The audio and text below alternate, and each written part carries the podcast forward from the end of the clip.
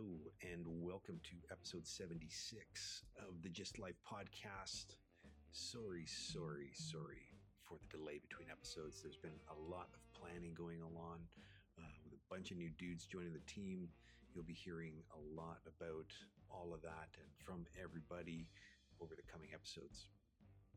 I always enjoy a good story, and when my brother's around, he's always got a good story to tell. So we've got a long, juicy episode that we hope will make up for our tardiness.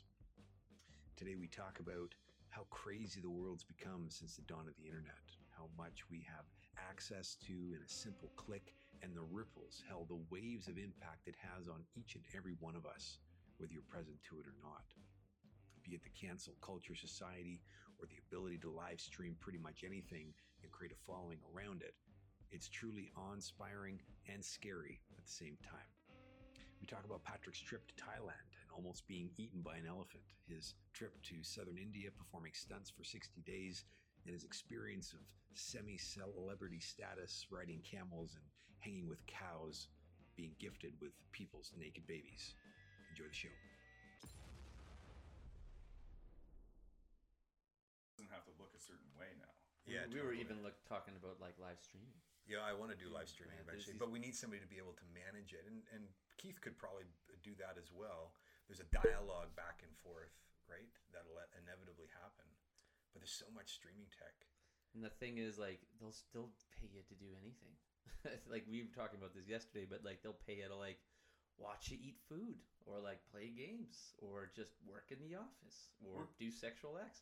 Just streaming. There's all these different streaming platforms. but, Really? Like, It's fucked up. there's an audience for anything, and it can just be People will watch people. They'll Eat- log in, eat they'll watch you do Live. whatever the heck you're doing, living your life, and they give you little tips.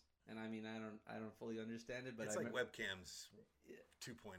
It's like So voyeurs people into a are new not level. just jerking off on cameras. They're now. probably They're- always they're jerking also- off, but- well, no, they're definitely doing that. But that used to be just the thing. Now people will watch you brush your teeth and jerk off.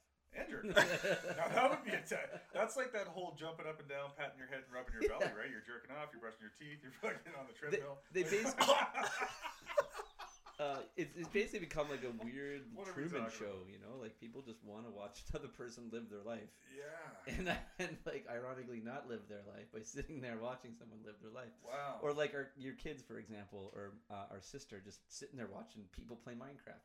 They want to watch them play the game more than they want to play the game. It's pretty crazy. It's crazy. Um, so my little girl is on Inst- They both are actually on Instagram. I but saw her last. I saw her private first accounts. post. It's like I love this, but my brother destroyed it. it's a smushed up piece of Play-Doh. I'm like, Yeah, they got like three posts on there. Um, but she follows this YouTuber called Unspeakable. Unspeakable? Un- sounds like a wholesome name. Yeah, I was gonna say that sounds un- Unbreakable or something like that. I can't remember.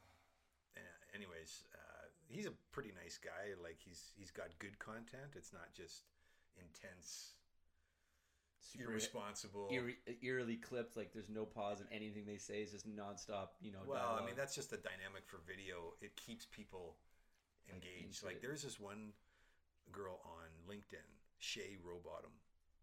No, yeah, Shay Rowbottom, and uh, and all of her videos are like that, right? They're all they're, they're small clips, so she's always kind of like moving a little bit. But I works. watch her whole fucking videos though. That's the only problem. and I'm she's like, really entertaining. Yeah. She's got a good dialogue. She she's gone viral a few times, and she's just been sharing how she's been doing it. It's uh, it's pretty impressive to be able to do those types of things. Would make a difference for the the type of content that people are drawn to, and the live streaming. I want you can uh, for uh, Podbean. They are putting a uh, beta live streaming audio. So it's not video; it's the audio that's live streamed, uh, and and it's the same thing. So they're not going to see you, but they're going to listen to you and what's being said. Jesus, Yeah, and that sounds pretty cool. that is pretty cool. Yeah, That would be interesting. It would be. It would confirm all of the paranoia you have when you sit down in the podcast room and you're like, "Oh yeah, right." You you keep remembering that no one's actually listening to me right now. If I don't want to have this in the podcast, I can take it out. But then people are when actually you're listening. streaming it, yeah. Yeah, they're streaming it, and you're just like, you know, that's true. That's be- true. Everything you're saying, It's all the whole- keywords are being logged by algorithms online. You know, trying to see if you're a terrorist or what the heck's going on Whoa. there. Yeah. I'm just Shit- saying, it's shit hard took a left turn. Shit just got real. Kill the president? You guys, did you guys watch that uh, that new Dave Chappelle skit? No, don't know I haven't you- watched any of it oh, yet. definitely. Yeah, his Yeah. new. Uh, It's like kill everyone at school. You Yeah. try skipping school, man. Skip school. Yeah, yeah, just yeah, yeah. You ever tried? Nigga, you ever tried to skip school? I'm So good. totally missing it. I gotta Oh, watch it's it. So funny, and uh, just so you know, completely different, but just as hilarious. Bill Burr's new specials. I as watched that one as well. So funny. And that guy goes from zero to ten, like in the best, most com- comedic way I've ever I know, seen. he's so good, man. He's so good. Why is it so quiet in here? yeah, because no one's laughing. He's like, you just see how you all just shut up when I said that. Yeah. Oh shit. It's funny because we're in a cancel culture society, so of Oh. course it's like everyone's terrified to say the wrong thing. We're in a what society? Cancel Oh, culture. Yeah, cancel culture. Basically, it's just the audience now has the ability to ruin a celebrity's life by prying into their past or whatever they're saying in the present, and then making it politically incorrect. And even Dave Chappelle is like, I don't think I did anything wrong, but we'll see. You know, because yeah, it just comes out, right? Yeah. Yeah. It's like with Bill Cosby, right? I mean, don't get me wrong, that dude, he definitely did all that. Or, or Kelly, uh, you know, with like incriminating himself by constantly having sex with minors. These are obviously examples of people that deserve to be, you know, punished. But uh, then there's uh, that uh, Kazim guy, or maybe I don't have his name right. It's, he's like that uh, Indian comedian that was in the um, Uh, Aziz? community and Aziz, yeah. Yeah. Yeah, He apparently got into so much crap just because of a bad date. Yeah, he had a bad date. Yeah, he tried. He like tried to. I don't even know what. he happened, didn't even do that though. he- Like he they, they made a- it seem like he was trying to like sexually assault her, but really it was just you know a bad date that Yeah, wasn't. They weren't on the same wavelength, and Yeah, she just and she complained about it, and everybody turned it into kind of like a mob, you know. Yeah. Get your uh, pitchforks. Yeah, we gotta get them. you know, string them up type of deal, and uh, That's right, yeah, because that's one of the that's one of the bits that Bill Burr has. Is he talks about how like there's no due process. Like as soon Yeah. he, he talks specifically about women. He's like, as soon as a woman says something, it's like we must believe her. We Yeah. must believe her. He's like, what? All of them? Like all of them? no one makes things up. Like, Star Wars, someone made that Yeah, up. yeah, yeah, yeah. You, you ever see That's so Star true. Wars? Yeah, Someone, someone made, made that, that up. Oh, that's so funny. Yeah, Yeah, and- man, you do have to have a due Oh. process. You got to cross check and and not react. We were in a very reactive society as well. yeah, it's more about like let's not look at the facts. Let's look at how we feel, Yes. and then let's act I feel justified now, and I'm feeling kind of good. I and feel so I will I feel offended by your joke. It's like, yeah, jokes are offensive. If you think of any joke that's ever existed, there's always someone that's at the butt of the joke. Always. That's what makes jokes kind of funny. So that means one person doesn't find it funny, but everyone else does. Yeah, But, like, the chicken. Say what? Like the chicken across the road? Yeah, chicken. Yeah, that was, such a, that was such a dad joke. I know, right? like the chicken. it was so. Ja- I it just was wanted so to see dad. what it it was would funny. do. You're like Hey, the chicken. stop! Stop offending chickens. okay. Yeah, yeah, yeah. You're, you're appropriating chickens. You're man. appropriating chicken culture. Yeah.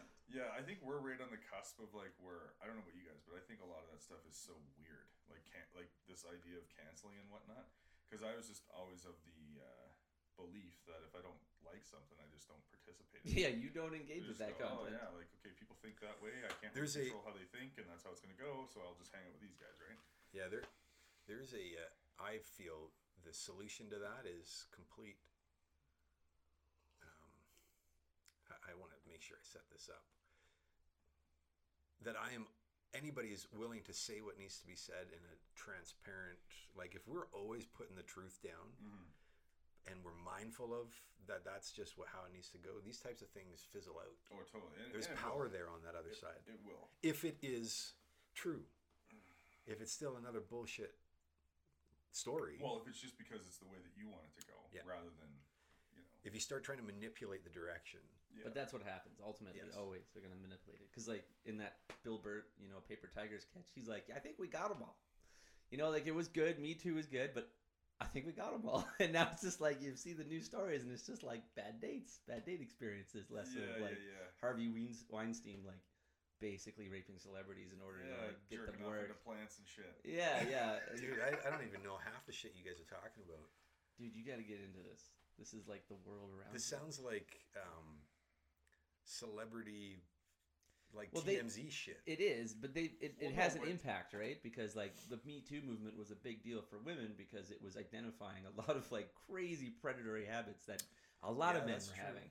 It like hap- there was even stories of guys running down the hallway. I think Bill Burr was commenting on it. He said he was just like there was like a woman that was like trapped in an office, and this guy was like running after her while like masturbating. Like, Well, no, naked. he's talking about Harvey Weinstein. that was him doing Harvey that. Weinstein corner. He, I think he did. s- uh, One of the things he did, I think, was like he blocked a doorway or some shit, and he like jerked off into a plant I mean, in front like- of somebody. in front of a Like he- forcing them to he- watch. He, allegedly he raped like thirty celebrity women. Like he's like this guy's Christ. a monster because he's like the he apparently he apparently was the guy who could be like, yeah, this guy he's done. Like Yeah, no get no role roles Burn. in Hollywood type of thing. So like you're The all of a sudden power try- consumed yeah, him. you're trying to get on a movie and, and he's like, oh yeah, no, we'll definitely make you the number two. if you do a number She's two. like, sorry. He's like, no. She's like, uh, yeah, mm, like that, yeah. and then like, or no. And so now that's what these women all came out and were like, yeah, this motherfucker. Wow. and they didn't so have much of a chance to speak out because like everybody knew, but no one did anything. Yeah, That's the crazy thing. so it, like, it just "Yeah." like the It- dam broke basically. Yeah, when oh, it all It's came out. But so then what? Decades. There- what there- happened? there were to well, women- that this guy? guy's like basically out of the industry, like Dude, so it was it was mob and- rule at that point. You know, they came out with their pitchforks and tiki torches and I've heard women uh, on on podcasts and stuff like that after this all happened. They're like, oh yeah, no, I remember being at sto- at, at parties and stuff, and they were like, make sure you don't go like don't go anywhere with Harvey like on your own. Don't don't do that. like that was like people Yeah. knew about like even uh, Kevin Spacey like Kevin apparently people Spacey knew about him. basically always Even like Cosby, people knew like that he was like yeah, giving it's- quaaludes to women. right? It's fucking crazy, man. But Yeah. but, but now, but that's Weinstein that's now like- where the truth revealed itself. Like that, those things happened, and to to your point about uh, the the reaction of um, this type of movement now, where somebody could say something about someone, if it's bullshit, Mhm. it won't go anywhere. Because eventually. Well, and here's here's the thing that I, I believe it, why it won't go there because what's his name? The guy that you're talking about? Well, there's Bill Burr. No, no, the no, guy Harvey who Weinstein. no, no, no, no. Um, the We're way off.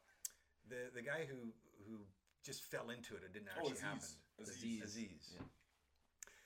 Um, But that's the thing; it turned into kind of kind of a witch hunt for that. Yeah, guy. no, he was in Got trouble a for lot of while. exposure. It was, Same thing with um, Stephen Hart um, or Kevin Kevin Hart. and the problem with it is, a lot of times then the damage is done, yeah, now their career's been affected. right? affected. It's by kind it. of like getting accused. There's been, there's but how how so describe Aziz for me. What do you know about him?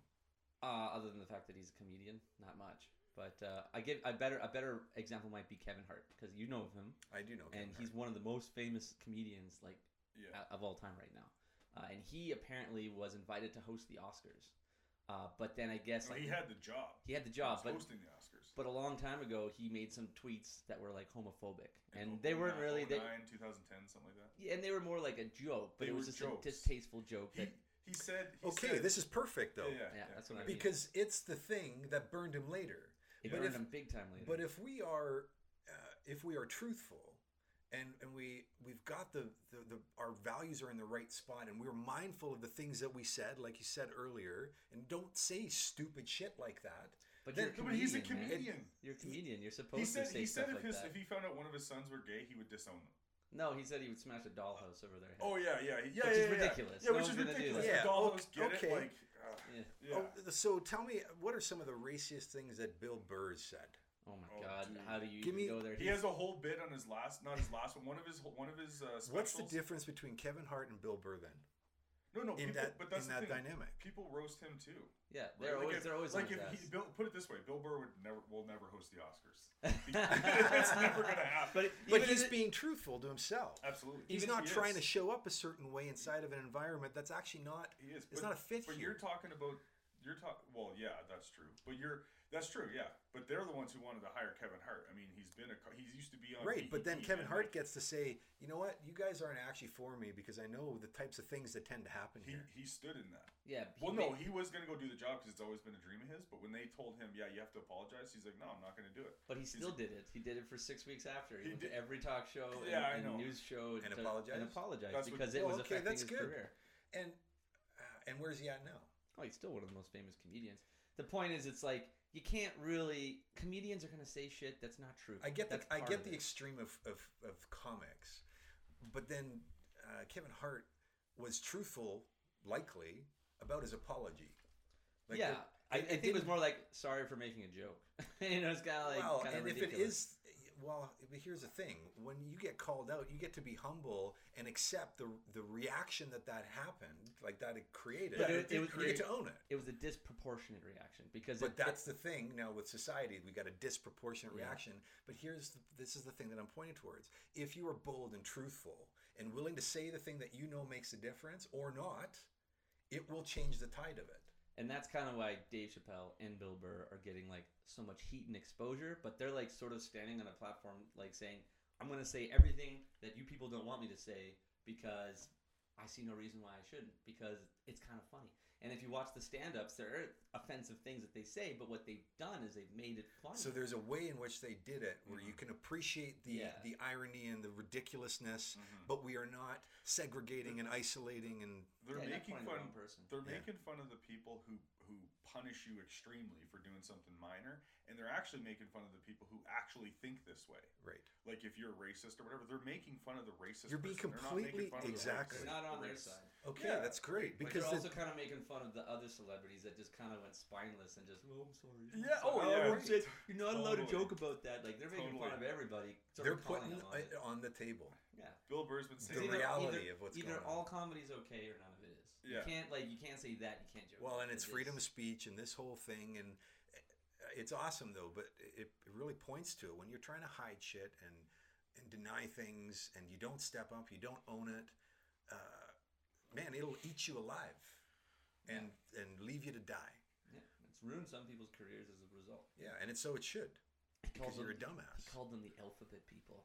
He's like, I don't want to invoke their rage, the alphabet people. Yeah, Dave Chappelle Who has a whole. Dave Chappelle. Yeah, he has a whole bit about. Well, you the know that alphabet people. LGBTQ, right? And he had this whole bit about them being like in a car. It's like you got, you guys gotta understand, this isn't like one whole movement. It's like a bunch of separate movements, but they're all in the same car together, and none of them really get along. It, oh, it's just brilliant. It's brilliant, and to see like That'd like be an interesting video skit. It was, yeah, and, and especially with his mannerisms, and you know how Dave Chappelle. But to with actually have the scene of all of them in a car. I, I wish can he still did Dave Chappelle show. That, he would that have would be definitely done Chappelle that. show. Yeah, Yeah. hilarious. Yeah, and and uh, He's like, y'all know who's driving the bus, right? It's the whites. Don't worry, we've been on these No, roads before. no, no, he In goes- fact, we made these roads. yeah, no, no, yeah, yeah. He goes, he goes. You know who's driving the bus, right? It's the G's, particularly the whites. The white the Gs, white. G's. oh man. Just watch the skit. Oh, I yeah, will, just I watch will, it. He's way better the, than we the are. Michael Jackson one was particularly hilarious, even though it hit some buttons obviously for a lot of people. It's like it's Michael Jackson. I mean, even if he did do it, you know what I mean. So- of course, he delivers it better. Oh, because- yeah. Well, that's his that's his thing. Oh that's what he my does. But the favorite thing I enjoyed So about it was the reaction of like obviously the, the extreme left liberals and you know it's just a few people trying to convince everybody that we all think this way. And if you go on something like Rotten Tomatoes and you'd see the reviews on the Dave Chappelle uh, Sticks and Stones comedy, it was like first it was zero percent, zero. and then it went to like 22, 24 percent, but that's still like super low. And then you look at the audience score, which is basically the majority of anyone watching it, and it was at an unprecedented 99%. So you see this huge disparity in opinion, and it's just like, is this just a group of people that are trying to tell the rest of us what's okay, and that you know we shouldn't find that funny? It's insane. So you're kind of seeing it revealed for what it really But is. But this is the opportunity you get to yeah, say. No, hundred percent. You get to say. And so in disrupting the cultural stigmas and, and expectations and the way it's always been, and no, you never had a choice in it, now people get to say, No, no, this is this is why and this is what I'm gonna do and this is why I'm gonna do it. It's not just another reaction to it, it's justified and have a think about that. Or Yeah. not. That's not my deal. That's your thing. I mean, you know what happens to people when you tell them they can't do something. Most people don't like that. they, re- they they will do literally the thing that you just told them not to do. If only that were the case. Most of the time, people don't do fuck all. Well, come on, man. Like, think about They don't. What about pirating? Well, no, you're. pirating. Yeah, but I I don't was know what such it's. an illegal thing in like the, like the late '90s and so- early 2000s. So Like, here, here's the thing that I don't even know what the fuck that means. Like, inter- like downloading videos, but Oh, pirating. Okay. pirating digital Arr. content. Got it. Yeah. Arr, matey. Arr, me matey, I Yeah. steal your videos. Oh, okay. Yeah. Makes sense. Yeah. Like Napster came out and everybody was downloading all the Metallica Yeah, but- songs and they were losing it. All those lawsuits Yeah, came yeah. out. That didn't stop anybody. It anybody. disrupted the whole industry. Actually, it It changed changed Yeah. the way. fundamentally. Yeah, But that didn't stop people from doing it. To this day, there's still people doing it. They turned Pirate Bay into essentially a honeypot, which is a fancy way of saying it's controlled by the government, and they're logging anybody that goes on it to download like media. Uh, and they tried putting together class action lawsuits to try to sue like groups of thousands of people. And to this day, it has not slowed down even a little bit. Because when you tell people that you know you're not allowed to do certain things, that they can still do. Well, especially the people that that started that movement, they're very spiteful people. Oh yeah, they don't like Oh, it. Fuck you! I'll Oh, yeah, do it anyway. Hasn't looked like you really then- stopped me though. But then that to that point, so um, yeah, I get it. It was a popular thing, and then all of these platforms that just made the media that you want so easily accessible. We'll talk about music, Spotify. Oh yeah, It's just- change, man. Yeah, it, they force them to change. Like if we want to keep relevant in this this moving target of a of an in, of a marketplace, then we need to adapt to it. And uh, Spotify is the only place that I go to now, and any song that I need is right there. What what are you smirking No, about? it's just insane. I think about Spotify now, and I'm just like, holy shit! Like, they even like have an algorithm where they're guessing songs I would like, and then they're right most of the time. Dude, so I'm listening, I had a song come up. It was like a German techno song. I don't know where the fuck it came from, and, and it was on my my was playing it right, and it might have been connected to when mom and dad were here, and there were some German songs that they wanted us to some hear. folk music. No, They it was, it was weird. I, I can't even remember what it was. And then and then this song that I hadn't heard in like 20 years. It's not a very good song, but, it's hey, it was nostalgic. It's nostalgic. It yeah. was yeah, that was surprising. Dude, you send me that song because it might be one of the old nostalgic songs I'm looking for. That's the thing with Spotify is you can find like music from your childhood. You're All like, right, wow, cool. this is so I, easy. I go check out Spotify again, man. And Yeah, I also, I also, anything is there. yeah, Yeah. Hell, our podcast is there. I, I Wink, also, wink. huh, plug. Shout out to Spotify. Uh-huh.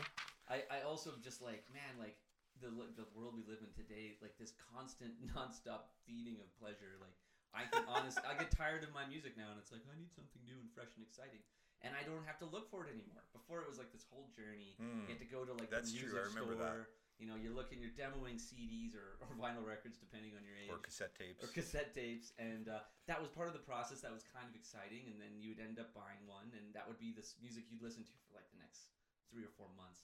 But now Spotify, it's like the minute you need like something new and fresh, it's like a click away. Or you, you hear you hear an ad or you you see that whatever on YouTube or something like Yeah. that. Then you can immediately go get oh that song's awesome. You can go get it right You away. See, with right away. music, the one thing that's missing for me with music with Spotify, and I do use Spotify, is I Yeah, liked know. I like buying, like you pointed out one time, David pointed out to me, having something tangible. Mm. Yeah. I like It does miss that. that. And what I always, as a music guy, what I always like doing was flipping over while I'm listening and seeing who produced, who engineered, who who like all the people in the background that put this together. You And would then do you- that. of course. And then you would see Mr. Engineer guy. all of a sudden there's music that you listen to and you're like oh i like this and i like this and i like this and then you start bridging the gap that oh it's because it's the same group of people that are yeah. putting it together in the background but now on spotify it's just you have the song You don't also have the internet, which is I basically was you can Google search the, the you Google can but most But it's not in one package. yeah it's not Tight- tightly there in front of presented. It's not the experience that it used to. It, it, it's it- not the experience yeah progress comes at a cost. It's got to let go of something in order to, to fill it with something interesting else. thing yeah, with- with- attention span. the interesting thing with no time to learn about Spotify is that the artists don't get paid They do. They get paid by how many people are listening. but it's to it. very But it's, minimal it's minuscule. and yeah. so so spotify is more like an advertising It's platform. uh, unintended consequences is a thing. But hold on a second here. Let's talk about that real quick because I, I never thought about this until the other day with uh, you know uh, you know I follow fighters and stuff like that on Instagram, and this one fighter, this girl Paige VanZant, she came out and said, "I get paid more for my Instagram following than I do in my UFC fights." what? Right? No, but check this out. Think about that. So think about that. The thing that I, I don't really have heard, heard haven't really heard people talk about this. So a lot of these celebrities who aren't getting the same record sales they used to get, so they have to go on tour and whatnot. Go check out the the number one pop star's Instagram following. She's they're making money in other places. Oh yeah, yeah, Oh, totally. Will right. That they never used to make money in. Yeah. And you know what I mean? He's on YouTube. He's on and- YouTube and Instagram, just making his own videos. yeah, right. So That's- it's so That's weird to see because like you always look at those platforms and it's like for the common person, you know, the common man makes some sort of home video and puts it online for people's like you know entertainment. But now you got celebrities, dude. But that's just it. It almost went the other way around. Like these people who that are already celebrities saw over here, like Dave and Vern have like six million followers. They're like, wait a minute, I already have mine. 30 million fans. How quick can I get a following? Let me Yeah. make a video. Yeah. Hey everybody, I'm on the movie. So- and then all of a Yeah. sudden, bam, 150 million followers. I'm like, damn, I'm not even making movies anymore. I'm just gonna do this. YouTube yeah, yeah, Right? dude. Like, that's it's crazy. It's crazy. how world, man. That's the power of it, right? If if treated for good, and, and it's subjective, obviously, but man, you can make a difference. Do you know what my wife told me the other day? She's like, Ashton Kutcher, like actually legit. This sounds crazy. He probably has like a specific phone he uses, or maybe he only responds to certain ones. He actually put his phone number on his Instagram. He's like, yeah, you know, it's how I prefer to chat with my fans. So hit me up, shoot me a text. Really? Yeah, Phone must be dude. going off. yes, and the then time. somebody was commenting and being like, yeah, no, like, I don't know if it's like you can't Hey, tell if it's actually him, but he says that. It could be a bot too, right? Just a voice algorithm that's just a robot sounding like. yeah, Ashton who the hell Kutcher. knows? He has shares in Google or whatever, right? Oh he my probably God. testing that shit out. So Let's see if it works. He's a really nice we guy. totally just blew that right out of the water. Yeah. That's No, I'm not know. taking anything away from him. Maybe that maybe he does. Who knows? Maybe maybe he spends a certain period of his time just responding to certain ones he finds compelling. That's you Like, know, if that's knows? actually the case, if it's real, that's pretty impressive. No, I How think that it would be be real, awesome. though? It's impossible. If you got millions of people calling you, how, how do you you, how do you know all it would be impossible? He's not saying he's talking to all of them. Yeah, he's just saying he's talking to them. Hmm. He's not saying he's talking to all of them. It's funny how he went there, right? He's talking to all of his fans on his phone. Uh-uh. That's just how I see phone conversations. It's like you know, if someone wants your attention, you only have your ability to give your attention to one person at a time, unless it's some massive group chat where he's just like talking to a thousand. Yeah, I mean, I don't know how how how he would do it, how he would manage it. Oh, the, who, who's his wife again? Is it? Uh, Um, I mean, uh, what I don't know how to say her name. She's from that '70s show. Yeah, well. it's kinda Mina- funny. It was Mina like- it was, uh. I can't the two her- characters they played and that were dating kind of ended up. Yeah, being- yeah. It's like Amelia Dunce or something. But uh, there was this funny YouTube video that they put up because you know those trash articles like Inquirer or T, uh, not TMZ, but the people that make those phony news articles about celebrities. Or saying- even those magazines and shit that come out. Ugh, yeah, and the Safeway, and, and they had those for forever. Uh, there was one saying that their relationship was in trouble, Yeah, and then this whole this bull crap article made about it. And he's driving in the car with her, and he's just like, "Oh, is our marriage in trouble, honey?" And they're just like going through every bullet point and sort of debunking it in real time. Yeah. Which, like, there's obviously people that read that trash and think it's real. It's like, Oh, oh, this oh, is my source of definitely. I can't believe. Queen Elizabeth did that. Oh my god, what a slut! what a slut. But then you got these actual, you got the actual actors like on a public forum addressing all these people and just basically showing that it's all lies, Yeah, which then has to impact that Oh, company's I would- business, right? I would think. that's your phone. Oh no, it's your phone, Mr. Patrick. Just, uh, Mr. just Patrick. press the little stop button. Who is it? Jade. Nope, don't answer. I don't know how to do this. Oh, there we go. Just press. Is this gonna be an edit for the podcast or what? Can Jake, we, don't uh, answer. Oh my god. ah, she'll never listen to this shit. Can you, um, I mean, I meant that in a very respectful way. dude? You're you're you're making a very compelling argument. Oh god. Let's just do that. Oh my god. she's a, she's a treasure. Jeez, it sounds like it. Sounds like a real sweetie. That wasn't uh, who we were going to meet yesterday, was it? What was her No, name? that was Julia. Julia. Yeah, no, Julia is something I want to. Julia Gulia. Yeah, she was she was talking about just like uh, she does like this trauma therapy for first responders. So like Wow. people like police officers, EMS, uh, and you know there's a lot of psychological damage that they go through. I mean, you, you can't tell me that if you go to a a site and there's like a school bus of like decapitated children, that wouldn't affect you profoundly on some like uh, primal level, and then carrying that with you, you know, pretending that Oh, everything's man, okay. can't Took a imagine. dark turn. Wait, Yeah, yeah, I guess. Well, it's it's Actually- about what what her um, his friend is doing, but that's what supporting she them. does. Yeah. Supporting those people. But doing Well- things like energy work or stuff like that hasn't really been empirically proven, but there's still some weighted evidence behind it. Oh, enough yeah. and convincing enough, in fact, that she was even able to get certain city councils and agencies like that on board with it. Oh, wow, to that's try- amazing. I think people are starting like this is a whole nother rabbit hole here. So I just wanted to come back though because you were ta- before the phone rang. You were actually making a point. Do you remember? was I? Made a point. Did I say something? make? I made a point. Anyway, I can't remember, man. all right, fair enough. It's but like uh, last week. which, which Where am I? how did I get here? Oh look, marijuana. You're, Yeah, it was it was a bit intense there for a little while. I swear to God, I was on a roller coaster ride. It's like, you kind of had those like when I first looked over at you, you had like your eyes looked like a bear, like you're just kind of like soulless looking through everything. oh, that's lovely. Soulless I was bear. Just joking. Jesus. Wow. Maybe a Talking about taking a You dark must have had some traumatizing wilderness experiences in your life. Oh man, I was It just said sell this bear. I was listening hunting to uh, I was listening to fucking Joe Rogan. and He was talking to Bill Burr uh, about, about bears, right? And I how think like I listened to that one too. Yeah. yeah, he was talking. I never I never actually tied this together. He was talking about the difference between uh, an omnivore. Is that the word? Mhm. And a, The ones and a, that eat and both a vegetation and animals. no no no wait. I'm getting I'm mixing it up. Like a predator versus uh, Like a gorilla, for example, would eat mostly vegetation, but if given the opportunity, eat meat. no no no. I made the wrong reference. What I'm saying is Oh, is the difference between like a bear and a tiger. Okay. You want to get eaten by a tiger, as crazy as that Because sounds. they'll kill you as fast as Yes, possible. they're- because they're a predator. They're a hunter. A bear. I can't Bear will start in your ass and just Yeah, you yeah, alive. exactly. He goes literally. A bear will put Oh a paw God. on you and just start ripping chunks out of you. Like, they don't care about killing you, right? That's why bears So, terrify. The, yeah, yeah. So the, the I was just thinking about that that image, and I'm just like, oh my god. Either one of them sounds horrific, right? But at least what you're, they were talking about getting eaten by a lion, and they're like, you're just you just go like this. This is what you do. Just Here it is. Show your don't neck. don't fight it. He's just gonna rip your skin apart and then rip your throat apart anyway. So, but with a bear. ugh. Yeah, they, they almost aren't even aware that you're alive. I Yeah. mean, sometimes they'll, they'll only be attacking you because they're afraid. that And you're that's the hurt They are gonna kill you, yeah, Yeah. for sure. Is but that the soulless reference then? I was is- just making a Yeah, I but was- it's He just made it interesting. scarier than it needed to be. Yeah, man, I'm Yeah. petrified of fucking bears now. bears. No, bears are. Should be. Oh my god, yeah, they are. You know how big and strong that they are? dude? Like it's absurd. It's absurd how much strength that they have. They we've I've seen videos where they just like swipe at a tree and just like the tree goes sailing, just like splinters in thousands of pieces and goes sailing. And it ain't some skinny little tree. It's like a big ass tree. Really? The amount of strength that they have, they could take your head off with just one swipe. Well, if you're talking about like a yeah, like a, a grizzly a bear. grizzly bear or a Mm. big, big even black bear, bears, even though they're smaller, they're Yeah. like Well, there's they're more black bear attacks than there is grizzly. they're still three to five hundred pounds though. Those That's crazy. Bears. Imagine like, fighting someone that's 300 yeah, pounds. get a, gri- a grizzly like a big one. They can be up to like twelve hundred. Like big, you know, Oh, a mature man. male. Can't even imagine. Yeah, and they got skin and a That's hide so thick that you could have like a Bowie knife and it would probably just like bend. Oh yeah, what was I saw a meme about that? It was like, uh, oh, what did it say? It was like, it was like, oh, what do you do when you have a knife and a bear attacks you? And then it said, see if you can set the record for the number, the amount of stab wounds in a bear before you die.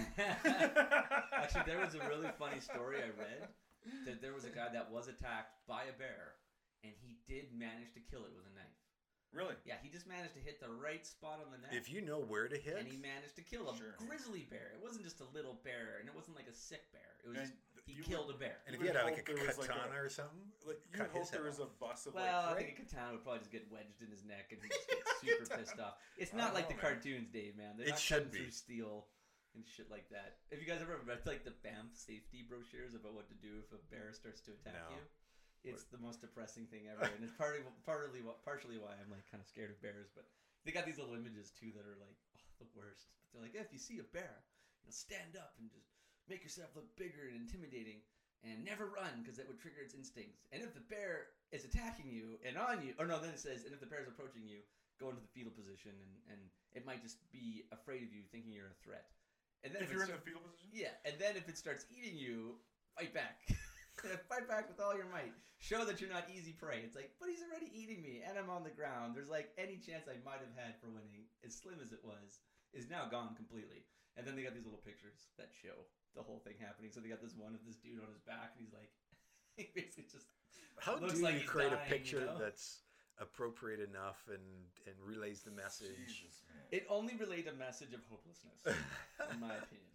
So that's why I'm just never gonna approach a beer. Yeah, yeah, totally. Because like I've here's the thing, I've wrestled with some dudes who've made me feel like a boy, and a bear would rip that person in half. Yeah. So it's like their pinkies. Jesus Christ, man. Like, Yeah. I was listening to Rogan again, and he was saying about how like even like like people have no you have no context for. Uh, he goes, I, I- he goes, I love uh, the elephants were cool. He was talking about his whole trip to Thailand or whatever. He was like, but he's like, I wouldn't ride him. Like, he's talking about how the elephant wrapped its trunk around a tree and pulled it out by the root Yeah, that's crazy. and started eating it. it's Mm. just like what? Like, I was in Thailand at the Elephant Nature Park there, and uh, they had mostly just like these animals that used to be abused because, like in Thailand, they had rich these. people and whatnot. Well, no, they're called mo- they're called rich, mohawks.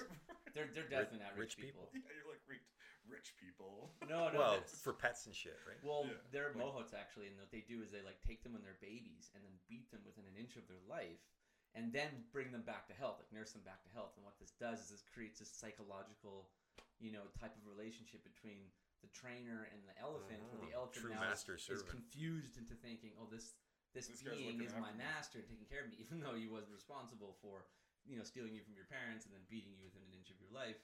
Uh, and then they do all these really abusive Jesus things, like chain them or have these things around their neck that are to think basically that they can't wire. move and Yeah, and then they'll do things like if they're disobedient, they'll like they'll gouge their eyes out. Like it's insane the type of abuse that these like super smart and huge animals will endure.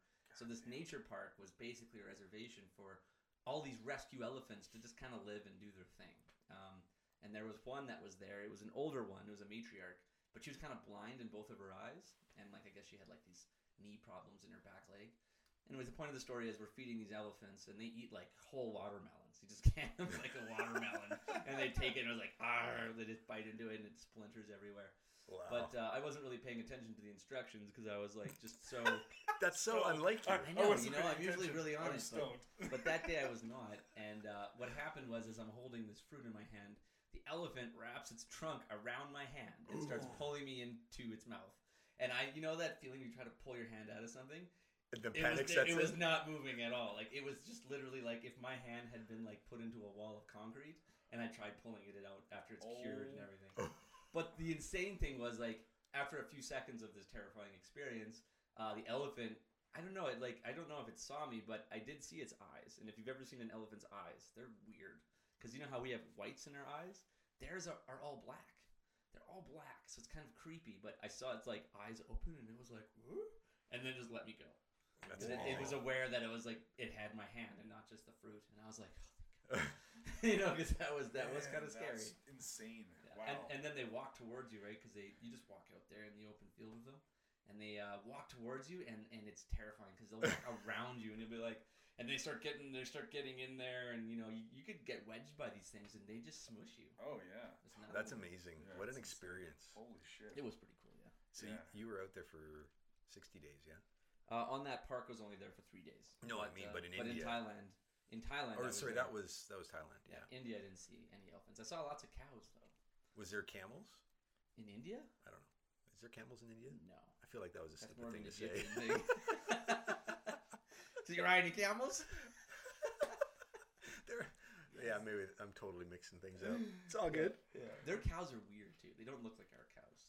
First of all, they treat their cows eerily well. They're like gods almost. I saw a cow walk. They treat a them as pets. Yeah, they, well, but pets that have free range to do whatever they want. It's like your friend that has that totally misbehaved dog, and it just jumps on people, and they're like, "Ah, isn't he cute?" You know, and they don't respect any boundaries. Jesus. There was cows, massive cows, just walking into grocery stores and just like grabbed a bag of chips and walked out of there. And the the, the clerk is like, "Hey, yeah." you can't stop him or something. It was insane. Yeah, I won't get into that though. That's we're really off topic. I think. Uh, there hasn't been a topic. There has. I Yeah, feel like we've there a just jumped from all over the place here. We were, about we were just doing an ad lib type. Yeah, like we. Yeah, dude. We just need to chill, I'm not. I'm not. not be so intentional and. Well, let me tell you about India then, boys, because India. I don't know if you've do. ever planning on going. Where are we at for time? We're Hard technically at about 58, but we probably started, I don't know, 15 in, 10, What 15 in. What about actual time? So I would probably say. No, I mean like what's the time? Oh, what's the actual time? well, you know, if I uh, do some science. there we go. Quarter after 10. Quarter after ten. Yeah, I say we we gab on for maybe another half hour. We're not going to do any edit today, anyways, because I got my kid's birthday. Uh, so And we'll how gab old are on they now? Like eight, eight. eight years. This is where we need to like cue the applause music. Yeah.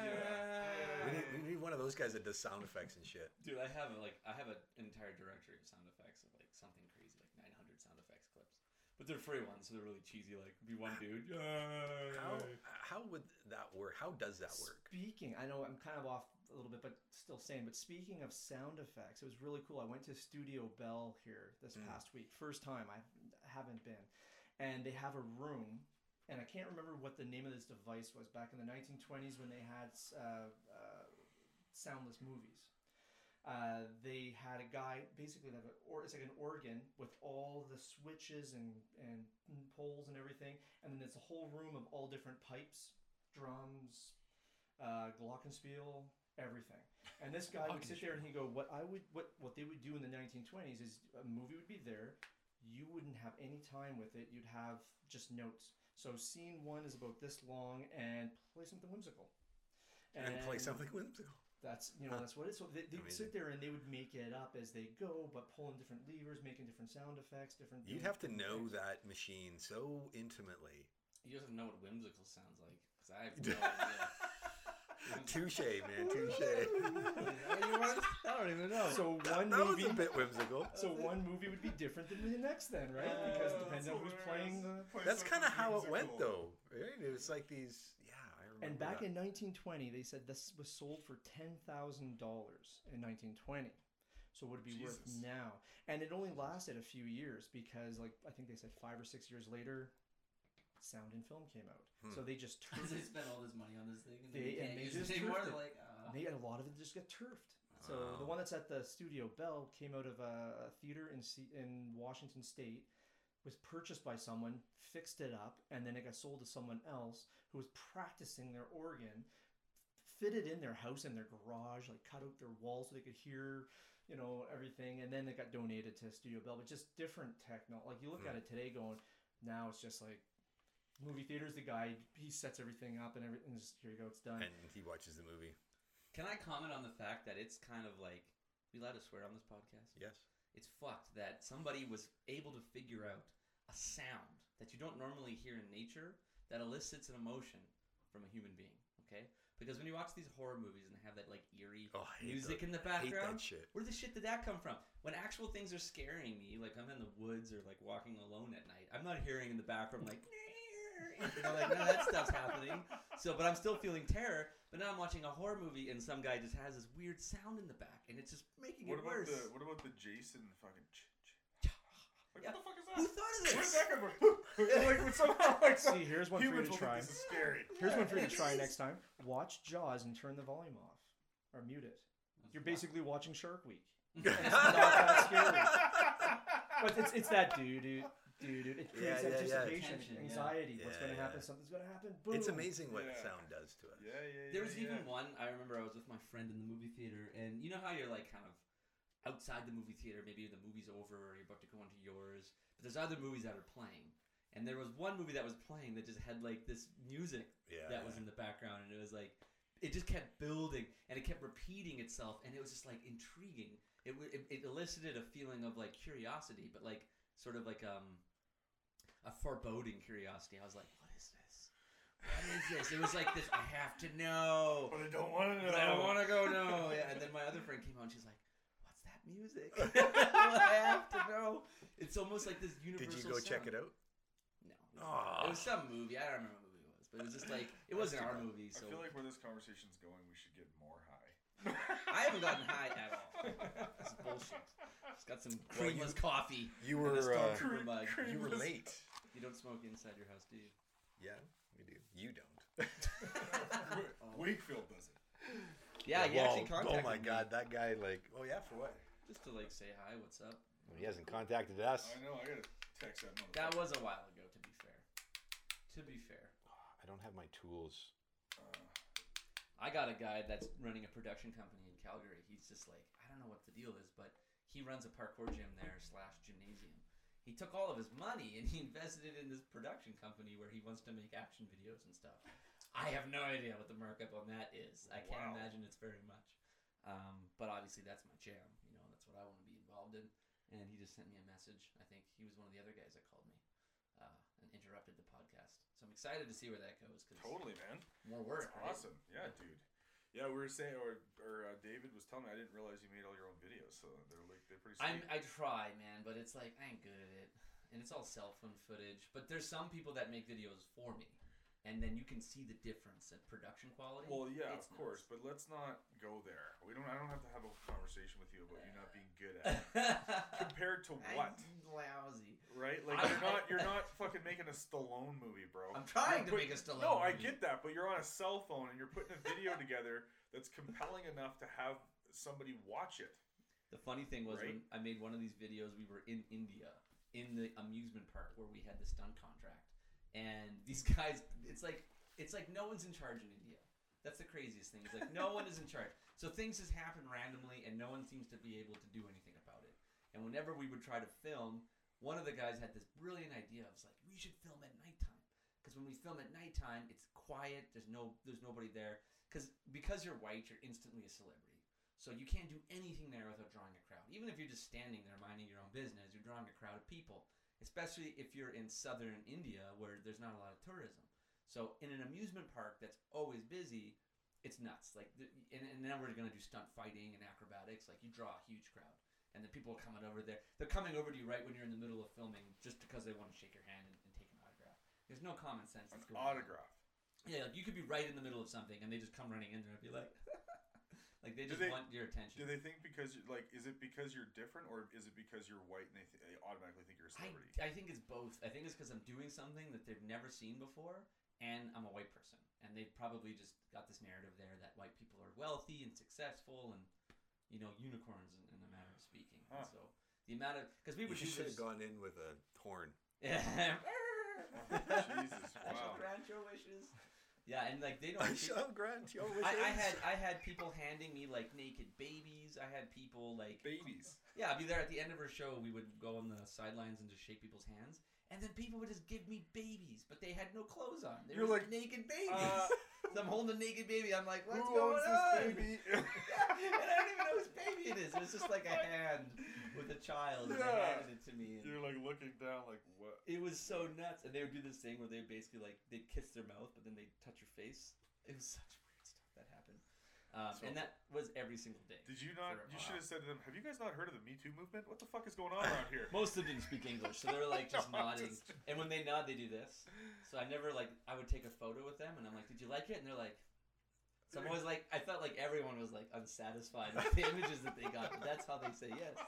It took me a while. I have someone I work with that does that, and I never understood it. That's and how they I was say told yes. that's how they yeah they kind of do So like, they bob, like they bobble their head back and forth, Yeah. and it, Huh. it gets you dizzy after a while if you're trying to follow. Like, Yeah, yeah, it's like, doing it. Did you like it?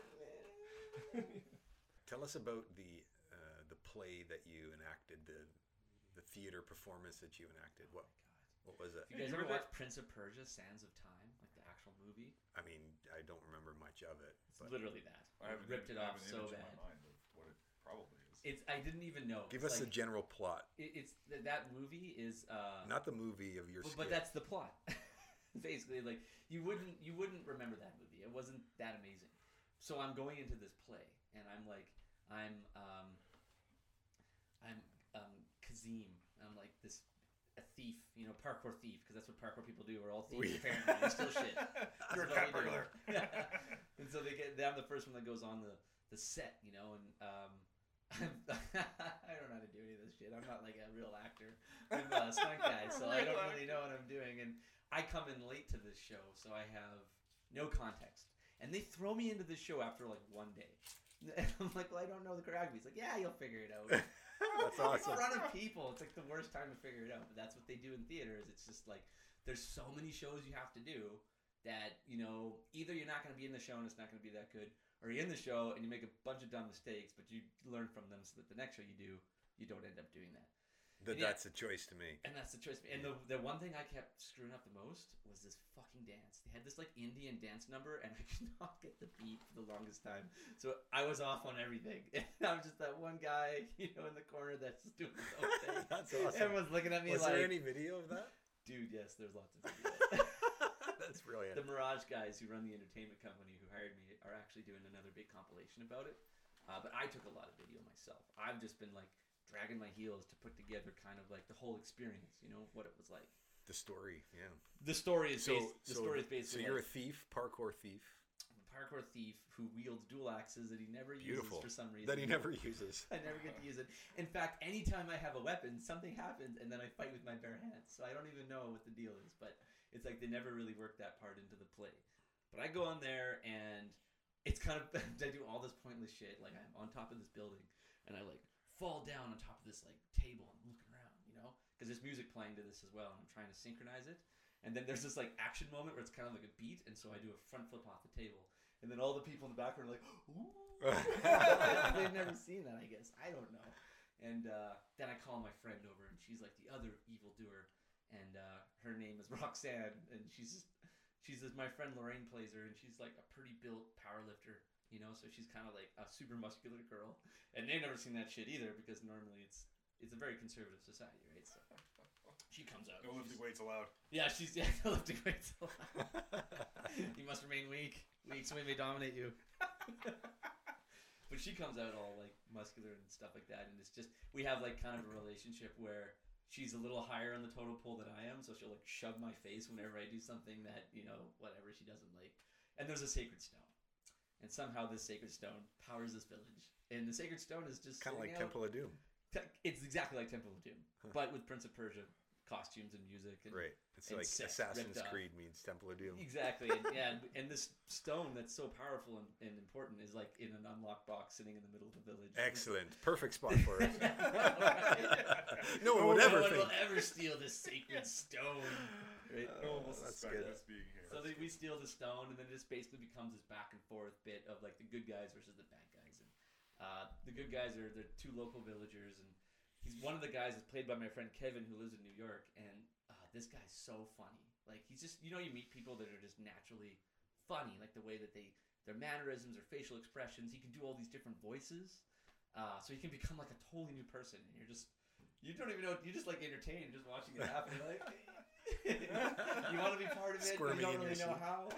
Yeah, he was amazing at that stuff, and he played uh, the comic relief, and he had bits where like he'd just be a goof and he'd walk into like a pail and he's like, "Arr," and he'd drop everything he's holding and launch the pail up into the air, and he would nail it every time because he was just funny. He just had a funny presence. These people have never seen like the Three Stooges, so he's just ripping off shit from the 60s. Totally. Yeah, we ripped anything we could rip off. We ripped off.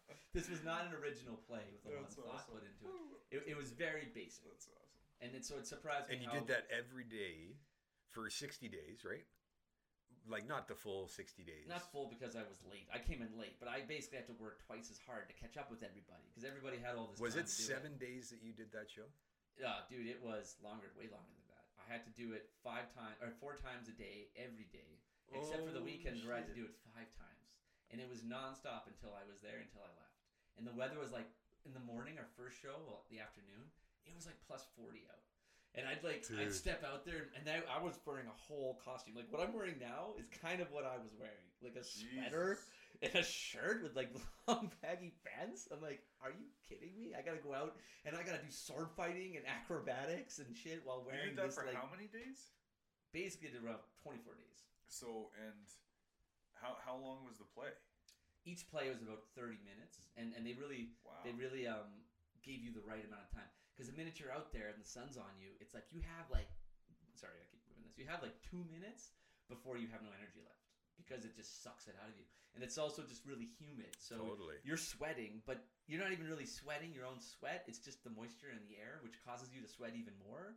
So you're just and none of this stuff's wicking off of you. So you're just kind of like So you're just perpetually wet. you're wet. just like this giant ball of sweat, right? And it's like Jesus. you'd see my costume like before I would go in, and then see it after, and it's just like drenched in my sweat. I never touched any water that whole show.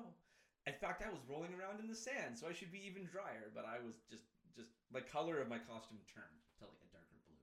I go in light blue, and it's like I'm out dark blue. You know, like the whole thing is just so. Wow, that's so what, what was the? Give me a breakdown of your day. Like, what does one day look like? Well, I would wake up in the morning and it would be it would be just like freezing cold in my room because the air conditioners are all broken. So either they don't work or they just turn on to full volume, you know, full max output. So you're just like, and they don't give you a blanket; they give you like a dinner table cloth. You, like a, you have like a yeah, like a dinner table cloth. A and that's what you're wrapping yourself in something this thick. And so I'm just like, I'm like freezing in my room. And then I go outside. I'm like, ah, like it's you're going from like such extreme temperatures that it it honestly just takes a toll on your body. No It's kidding. amazing. Oh. Yeah. Just going freezing cold to super hot. And uh, yeah, I'd wake up and I'd do my stretches, and then I would head towards uh, the set location, and I always have to walk because they kind of just opened up the doors at this time. Because we go out and sorry, we get our food first. Uh, it was always like the same food, so it was, that was the other hard thing about working in India. It's like, do you like chicken and rice? Because you're gonna eat it every day, two times a day until you leave. And if you complain about it, we'll make it worse. We'll put mint in your rice. now you have minty rice, chicken rice. Wow. It was rough.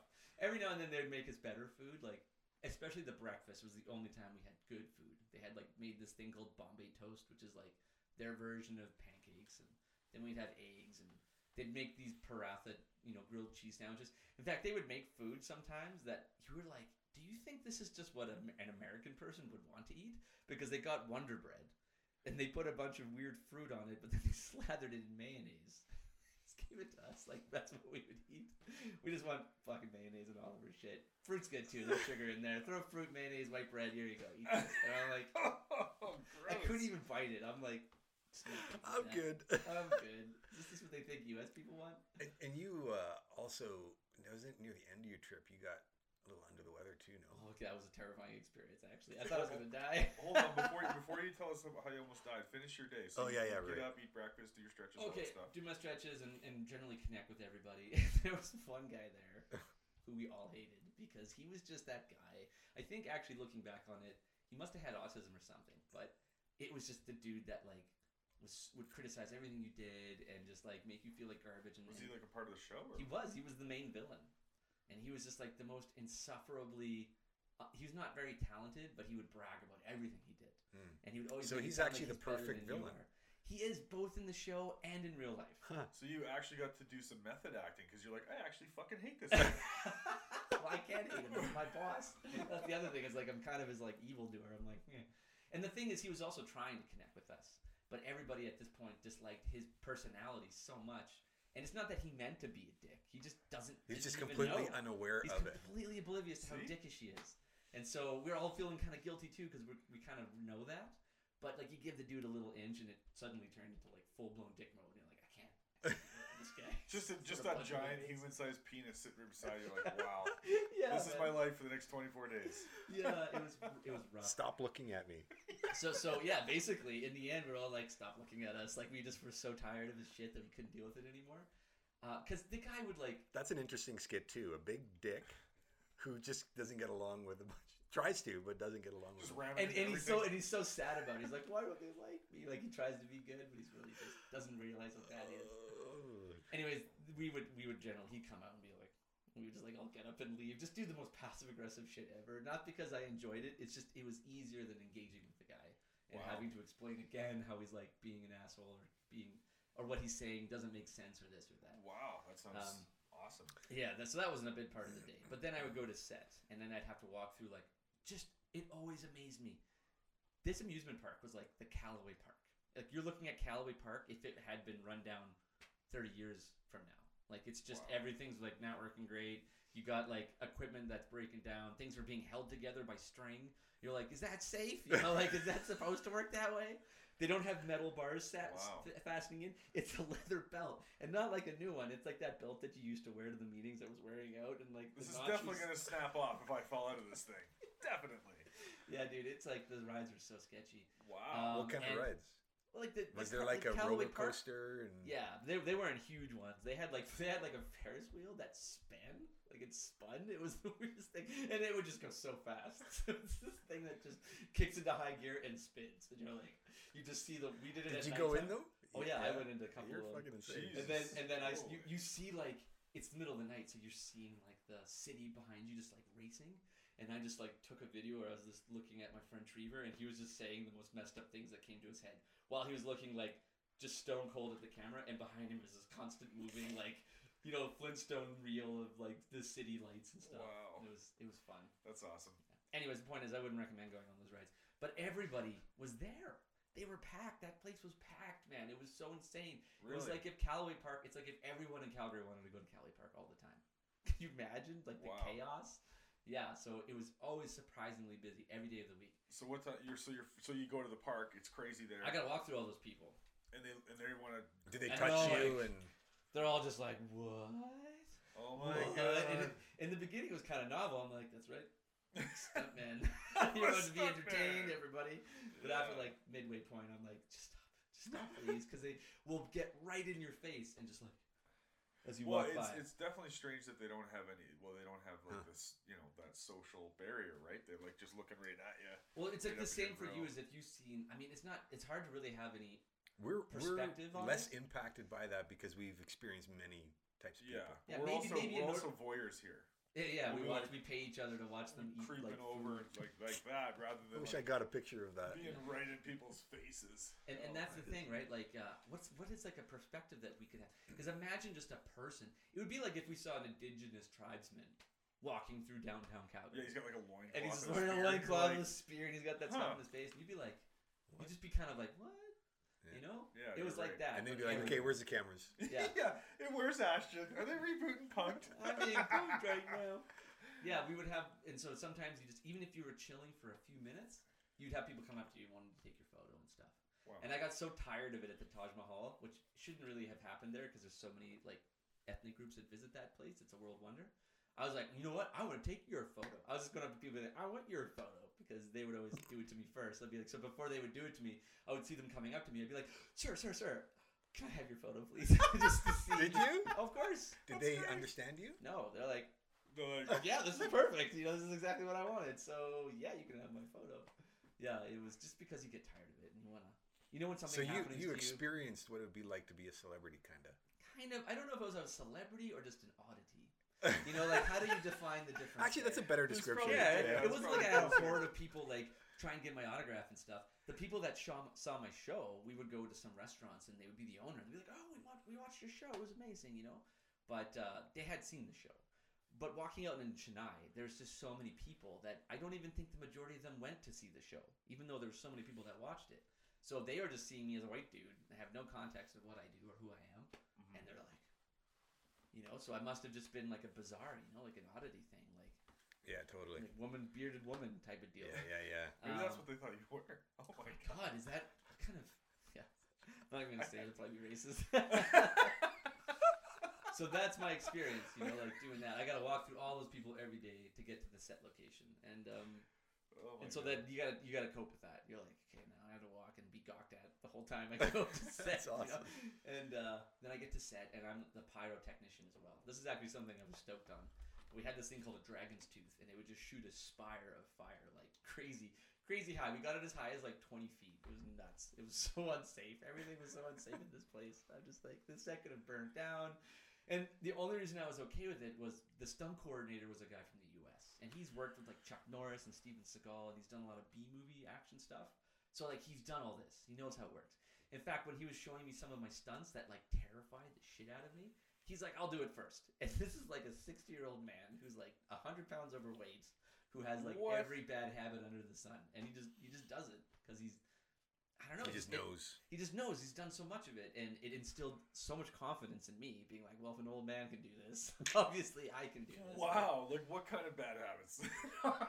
Well, he said he's he said he did like every drug ever when he was younger, and he just he doesn't do it now. But it's like he doesn't even drink water. He was like saying, "I just can't drink water," as he's sipping a Coca Cola in India, where there's like oh plus Oh forty my. degree, I and he's sixty years old. So I'm it's surprised like, he's not dead yet. yeah, I'm like, and even he was like, "I'm surprised I'm not dead yet." I'm like, okay, good attitude. At least you're aware of it. Yeah. And I, but I love Red. He's an awesome guy, and he taught me a lot. He was a great mentor. That's no, that sounds awesome. Like you definitely want a sixty-year-old overweight man doing the stunt in front of you and successfully And just walking away like it's Yeah, you're nothing. like, oh, I'm definitely doing this now. And the funny thing is, because the one stunt I'm referring to is this ladder gag, where I basically have to climb this massive ladder at the end of the show, where I'm like trying to pursue them. How the high stunt. was it? Like.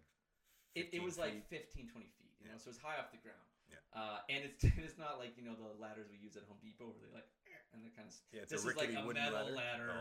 It is like something from the pirate era, so it's just like You're going up Moving and shuck, wobbling shuck, shuck, shuck, and shuck. it's sitting on top of a balcony that's just plywood. So the balcony's moving, well, the whole ladder's moving, the whole oh, set's Oh, freaking dear. moving. Like you know, you're kind of like, I hope this stays together and doesn't just fall apart.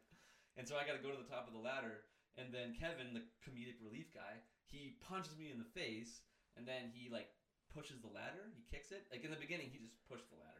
Uh, and we had to be comfortable with this because I'd have to go up there, and I needed him to tell me I was good. Because if he pushed me before I had my hands on, I would just fall, you know, to my back or whatever. Oh So he God. pushes me, and in the background behind the kind of fruit cart is uh it looks like kind of a box, a big bunch of boxes and crates, but it's actually a porta pit. It's like a crash pad. So um, you just hit the crash pad. And so once you get over the the adrenaline of like falling blindly backwards into like what seems like a building, then you just uh, hit the crash pad and you're okay. And the only thing you have to worry about is like your whiplash because your head will always whip back, so you kind of always have to engage these muscles. Um, but the experience was, was hard because you go up there and, Yeah, like, yeah, totally. and you're also doing it for a crowd, so you have to act right. Like Yeah. you have to look at them and be like, like you have to make it look like it's a big comedy skit. And then and later we started refining it so that um, he would punch me in the face, and then he would like push the ladder out just to a point where I'm balancing, like just in the center. And then as the last kind of like gag, he like stuck his foot out and touched a toe, and then that's what sent me over. And then that's when I would scream to the audience. And in the end, the coordinators and directors loved it because they were just like, it just was obviously in, in creating creating more risk. Yeah, that good looked for you. That's awesome, man. That's wicked. I can Yeah. totally picture it too. Yeah, you just fall backwards on this thing and, and you bounce. What do you do with the of- ladder? How high?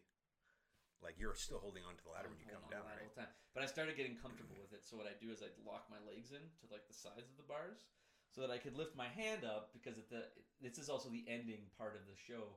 The main villain, the main evildoer, is sitting at, on the top roof, and he's kind of like sticking his hand down at me. Because even though this guy was insufferable, I still tried to like have some kind of connection with him because he's also my partner. Like I'm working with him. Yeah. And I'm like, how can we improve the quality of the show? You know, and it's like, well, we can interact with each other. And then that was one idea we came up with. But that involved me having to like hold onto a ladder with one or no arms as I'm falling backwards. And Right. I don't want to fall just straight down and then have a ladder fall on me because this is like a hundred Wow. pound metal ladder. But I, I got it. You know, you do this. The thing about stunts is when you do them like over a hundred times, the adrenaline and the fear is like this is gone. It's no different than walking or any Yeah, other yeah. thing you're used to doing. Yeah, right. Yeah, and he had a way harder one than me. He had to jump off the roof of a building to a port to an airbag, and he had to be dead center on it. Because if you jump too far, he just landed into a pile of like wood and plaster, and Wood. probably you know paralyze himself. So he's jumping onto this airbag that's dead center of this, uh, and it's like a crazy height. It's something like thirty feet or something. Like it was nuts. I looked at it and I'm like, I ain't doing that. That's, Not doing it for the amount of money you guys are paying. Sorry. that's crazy, man. Holy shit, dude. Yeah. Wow, man. Good for you. And you're here and you're chilling. Yeah. Wow. And- shit. and it and, and the whole thing was a really basic play that would seem like it would be catered to kids. You know, like there's some bad guys, they steal some stone, the good guys come, the hero comes, you know, he's like a traveling wandering, you know, person, he's a nomad and then he's capable of all this crazy, you know, abilities like acrobatics and stuff. And then the evildoers are also like doing stunts, like we're zip lining or one guy I light on fire. I actually light a dude on fire. You lit a dude on fire Not four times a day. four times a day or five times Or a day, five. depending on Four the or five times a day. Yeah, it was that Kevin guy again, the funny comedic dude. Because of course he's the one being lit on fire. Because it's like ah, you know, like he's the Joker. So he comes out and he has to like basically ask for help from the audience. And I think the parents were more terrified because they're like, this dude is literally on fire. But the kids would always laugh because they have no context of the danger. They assume everything's okay. Jesus They're like, ah, they would lose it, and there'd be a lot of kids in the audience, so they'd always be losing it. This motherfucker's on fire. This motherfucker's on fire! Help him! And then the best part was like the hero comes out, Trevor comes out, and he's like, "Here's some water," and then he grabs it, and of course he says, "Thanks, I was thirsty," and then he drinks it instead of using it on himself, and so that also blows everyone's mind. Oh, that's like, another "Oh, another good one. Yeah. Hitting them hard And and that's the thing is now he has to act casual. Oh, while you. on fire. while his ass is on fire. And he was always telling me like make it like a big one, right? He always wanted it big. I don't know why, because I think having to do so many of them, you kind of want to like take care of yourself and be more safe. And I would just soak this thing in like gasoline and just put it on him, and then we let him on fire. He runs out and he's like, "Whoa," and it's big. And the longer he's out there, the more it starts to pick up. So as he's Like- walking, it's like licking his hair, and he's got like a ponytail, and I'm like. So hold on, like That's his insane. back is on fire. Like what's on fire? So he has something called a butt patch. Lighting your whole back on fire is crazy because it turns from your back being on fire to your whole body being on fire. I've seen a few videos where, where This you've is done going like wrong. the yeah, me actual the backflip. movement and to like try and put yourself out and shit. It's Yeah, pretty yeah. intense. It's like you're not fire. you're not actually trying to put it out. You're just you're making it look like ah I'm on fire. Holy shit! And you're just sort of like. But what happens is anytime you move, you're building that fire. Yep. And because it's on fire because of accelerant, you can't inhale that shit because it'll like knock you out. So you're basically like holding your breath while you're moving around and just trying to get your face out of the flames so that you could grab like a gasp of air in case they want you to do it for a bit longer. Yeah. But then the crazier thing is you don't feel anything. You just you just like this. It's like normal. You so don't you don't actually know it's there. But yeah, but if you start when you start to feel that it's there, you're too late because now it's actually burning you. So uh, it's a real like crazy like. You won't feel anything walking. unless you do, and if you do, you're fucked. yeah, so it becomes more of like how much time has it been? Like you're really just timing how long you're doing it for, as opposed to like, ah, I'll just My brother's insane. yeah, yeah, yeah. He's an insane person. He lights people on fire. I- well, I- He lights know, I- himself on fire. He falls off buildings Yeah, with I thought- ladders. I thought I light them on fire. I, I love to live vicariously through you though, because you you have so many, you do so many crazy things. So you did that four times a day, Five times on the weekend. Five times. Okay, we And got then- it, bro. and then I five had- times a weekend. I had to also uh, be responsible for the pyro flame, right? Because that's the bit. It's So like, what is that? This when's that? pl- So, happen? so there's this part where they're like, there's like a dynamite. You know, they're like, we're gonna blow up the building in order to like flush out the guy who has the stone, who at this point was that Kevin guy, right? He plays um, a character named uh, is it Para- Paraz? I don't know. I can't. It's not. It's not coming to me right now. But uh, basically, they're playing back and forth with like a dynamite stick, and then there's this music playing. It's like. It's trying to like build up the How's it intensity of going? this whole thing. Doo-doo-doo. I don't even know. It's like it's straight from like that Prince of Persia movie. Um, it's like a super classic theatrical, like intense dun dun dun dun dun dun dun dun. Dun, dun, dun, dun, dun, dun. You know, like they're they're just like there's a pause in it where someone realizes they have the dynamite, and they react, and then Oh they're running God, around trying to this give like- someone else a dynamite. yeah, this is perfect. Man. And it was like they had a sparkler and everything, so this huge sparkler was going off, and they timed it to like the spark almost diminished. They throw it into this building that then kind of like hits this recycling bin. Uh, they trigger all this smoke, and then this explosion happens over the over the sound effects, and then I have to engage the fire tooth. But it was such a stressful experience because sometimes it just wouldn't work. So many things just wouldn't work at this play. We'd have like rolling power outages. So like right in the middle of our dance number, it's like boom, there's no sound, there's nothing, and we're like. you know, sometimes we didn't even remember our dialogue, so we're just like, I don't remember what to say or do now. Like it was crazy, and then everyone's just watching you still like. Continue. yeah, yeah, yeah. They don't notice the Yeah, music and- ends and, and- all lights are out. Like But that's the thing is like in the city they had this all the time. It wasn't just the theme park; it was the city. So the rides would all be out. So everybody's like you know, oh upside Oh down. God. And so what are they doing? They're looking at the play because Okay, now there's nothing else to look at, right? what you're describing sounds like the skit. totally. right, people. I can picture that. You're like upside down on some ride. You're like, oh man, what are they doing over there? I mean, what else are you gonna do? Talk about how you're not moving? No, this sucks. Yeah, you're gonna do that for oh my long. God, that's hilarious, man. That's And- awesome. But actually, those moments were some of my favorite moments because we just were improvising, and it led to a lot of hilarious What an experience. The worst actually was when my pants came off, and I was like, so, and this is this this produced so much anxiety for every show after. I don't know what happened, but I'm wearing these baggy pants, and at some point, like I had to go out and fight the hero. And what my bit was is I have to dive over this box, and when I hit the box, I'm about to fight him, and then I've noticed I have no weapons, which at this point makes no sense because the whole time they saw me, I had like axes, I'm like spinning axes around. Then I come out with nothing. I'm like, ah, shit. So there's a bunch of weapons that the, the dumbest hero ever. I had axes, but I, I, I left them. I only know how to spin them. I don't really know how to fight with them, so they're a problem. So I have to I have to go and get a weapon, and it's like past him. So he comes at me, he throws a punch, I roll under him, I grab the weapon, I'm like, aha, now I have it. Well, at the part where I'm facing him, this is what I realized my pants were falling down. they were like, because you know that feeling you get, you're like, uh You oh. try to spread your legs. That's exactly what I did. Yeah, I spread my legs as wide as I could, but that meant I couldn't do any of my stunts. Because if I roll, that's my pants right off. Like I'm gonna roll. You should have just rolled with it. I know it's like flat with my pants. But the thing about India is they're super conservative.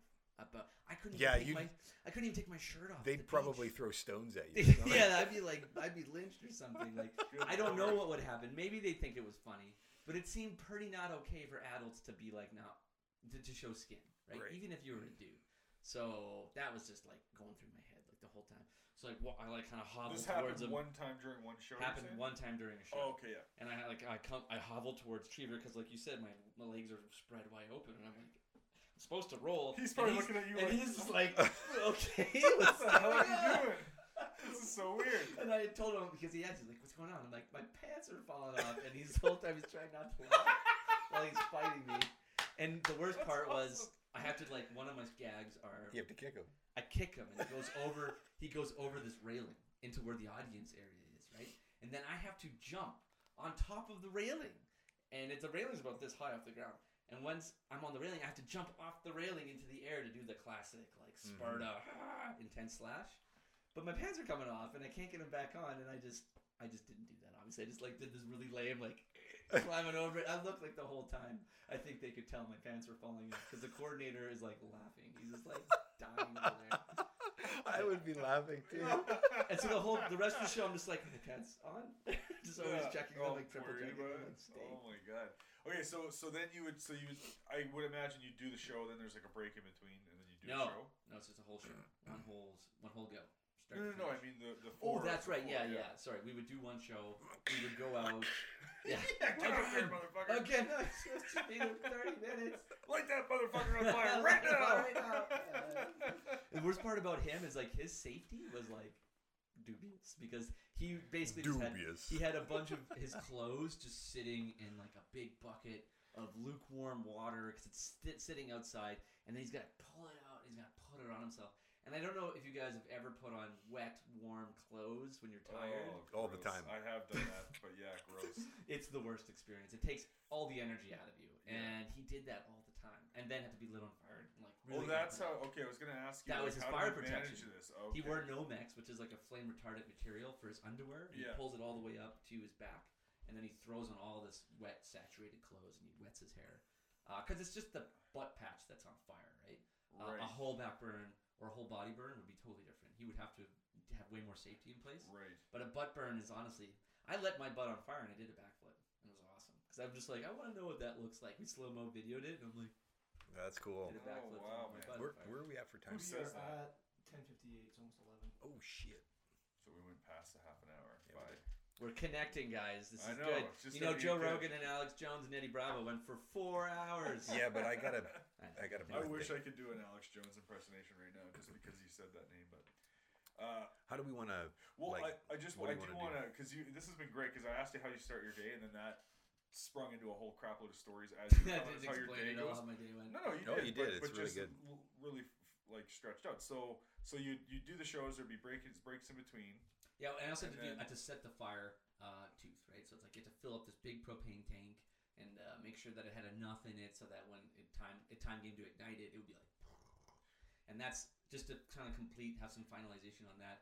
They throw the dynamite stick in. Right. There'd be the sound effects of the explosion, and then I would light. Uh, Parvis was his name, was the character's name, butt on fire. He runs out there, but before I light him on Oh, fire, after I've got to activate the dragon's tooth because there's the explosion, the dynamite's in the building, and it You've has to look like it blew up, right? Right. So there's this huge spire that goes in the air, and then the whole building spills with smoke, and then up comes this guy on fire. Ah! So the message is sold quite well, but sometimes that thing wouldn't work, and we'd have VIPs and like the mayor and like important people come to watch the show, and the coordinator just coming up to me being like, "We really need this to work."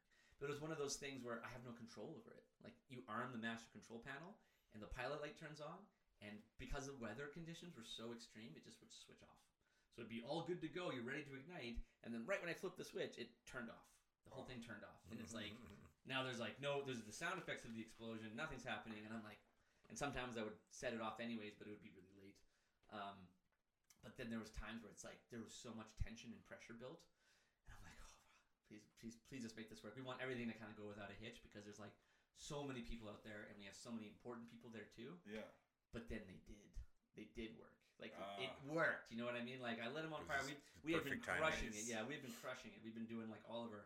We've really been putting all of our energy into this show and getting great reactions. Like I did like a Sparta slash so hard into the ground that I shot sand into all the children's faces, and they're like, ah! they loved it. You're like, oh my god, this is great. Yeah. Digging sand under their Because. I like I made it look like I was nuts, right? But we were in total control of what we were doing. It's just freaky when there's a lunatic right in front of you, like swinging a giant no, sword that's around. pretty You're cool. like, That's pretty cool. Um, but yeah, we nailed it, and it felt oh, that feeling of like flicking the switch and seeing the fire go off. Yeah, just to it's hear pretty it cool. and feel yeah, it. you're 'cause I'm right it underneath worked, it. worked. I'm like, that energy was just like. "Brrr." That's awesome, man. So you actually had some big, big shows, and there was big people there, and you actually made it happen. We had Bollywood people come to visit us. It was so weird because at the end of the show, uh, we would have we'd go out there and we they'd introduce us as who we were and what our characters were, and then we just sit there, and then they come. The people come and they want our photos. It's always photos, like hundreds of photos, or just like shaking your hand or touch you. And usually the kids just want to like touch you. And before they had us outside of the arena, but they started getting worse and worse and worse. That it was literally like Indiana Jones and the Temple of Doom at the end, where all the kids are like, "Ah," just like swarming them. it was pretty much that, only it was fully grown people, and we're like being pushed against bars. So we'd have to stand behind the bars and That then is shake their hands. crazy. We had Bollywood people come. I had no idea who this guy is, but he had a huge entourage, cameras, everything, Wow. taking photos, and he's like making it look like he's gonna kill me. Like he's like shaking my hand. He's got his fist like in my face, and I'm like, cool. I hope this doesn't make me look bad. Yeah, they're gonna write a newspaper article about you, like he, Bollywood action star beats American loser. Yeah, yeah. Okay, so so then so that would- I don't know if like the times or whatever, but like what time you'd wrap up your day and then what what what would you guys just chill at night or what? Yeah, we were usually really tired, and sometimes we would just like, and at this point, just covered in our own sweat. I'd have sand in my ear, sand in my eyes, sand in my pants, sand everywhere. So were your accommodations decent then? Like you could get cleaned up or no? I mean, yeah, we had like our own personal room, and we had uh, a shower, and I mean, there was no Wi-Fi or nothing, but uh, it was uh, it was better than if we were in a hostel for sure. So you had Yeah. to do like laundry every night or No, no, go? but we would pay them. Like you could do your own laundry, which is what I did. I would wash it like by hand, which by the way sucks. I'm so Oh, glad. Yeah. I'm so glad for laundry machines because having to do that, just take your dirty underwear and be like, just like have to wash it in a big vat of gray water. Like, eh, I wasn't a fan. But um, yeah, most of the time you're taking care of your own stuff, and then we would go to like in the mornings we go to the convenience stores and stock up on stuff that we would want just for ourselves. But at the end of the show, we would go back. We generally have dinner. If the dinner was chicken and rice, which ninety percent of the time it was, we would go out usually to a restaurant uh, who people had watched our show and then gave us free stuff, which was always nice. Deadly. Um, but then we didn't really go out and do anything because it's not like it's the place you go out and do that, right? Because it's so hot. Even at nighttime, it's just like it, you're just never not sweating. You're just always sweating all the time. You just Wow. get used to it.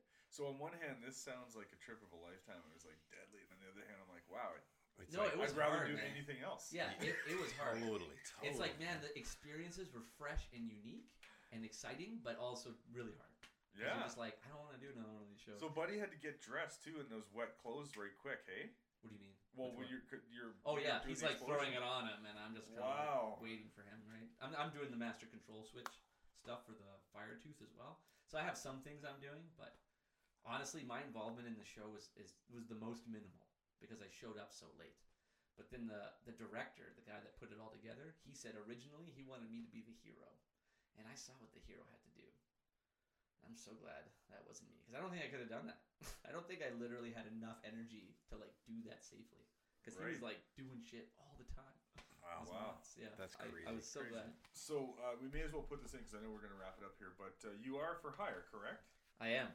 Yes, Optimo Movement is a stunt agency, and we do, uh, you know, independent film and hopefully more, uh, you know, union film because union film is awesome.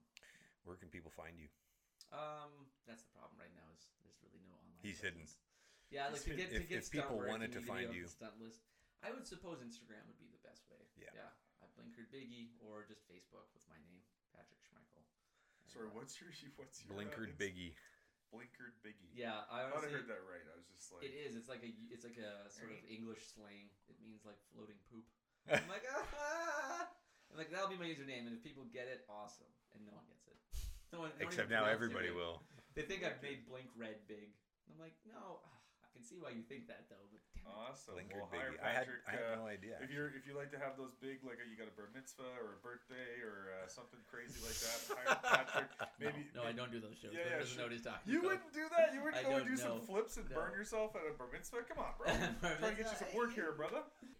What did you get out of the episode? Like, what was your experience? Oh, it's always just fun connecting with you guys. And you're great listeners. You listen. It's like you know you get that feeling that there's like that There's connection going flow. on. Yeah, ebb and flow. Like you're listening to what I have to say. You let it finish, and then you have this meaningful comment to add to it.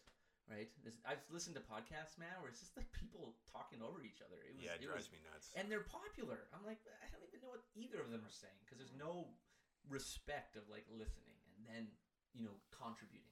So every time I do this with you guys, it's great, and we always go off on crazy. And you guys like hearing my stories, I assume. So I like that. Shit. Yeah, I love hearing your Yeah, your stories. your stories stories are are amazing.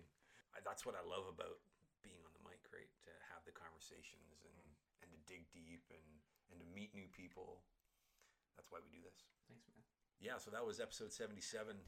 Enjoy the rest of your day, whatever you're doing, wherever you are. Peace. Shoot us a like, shoot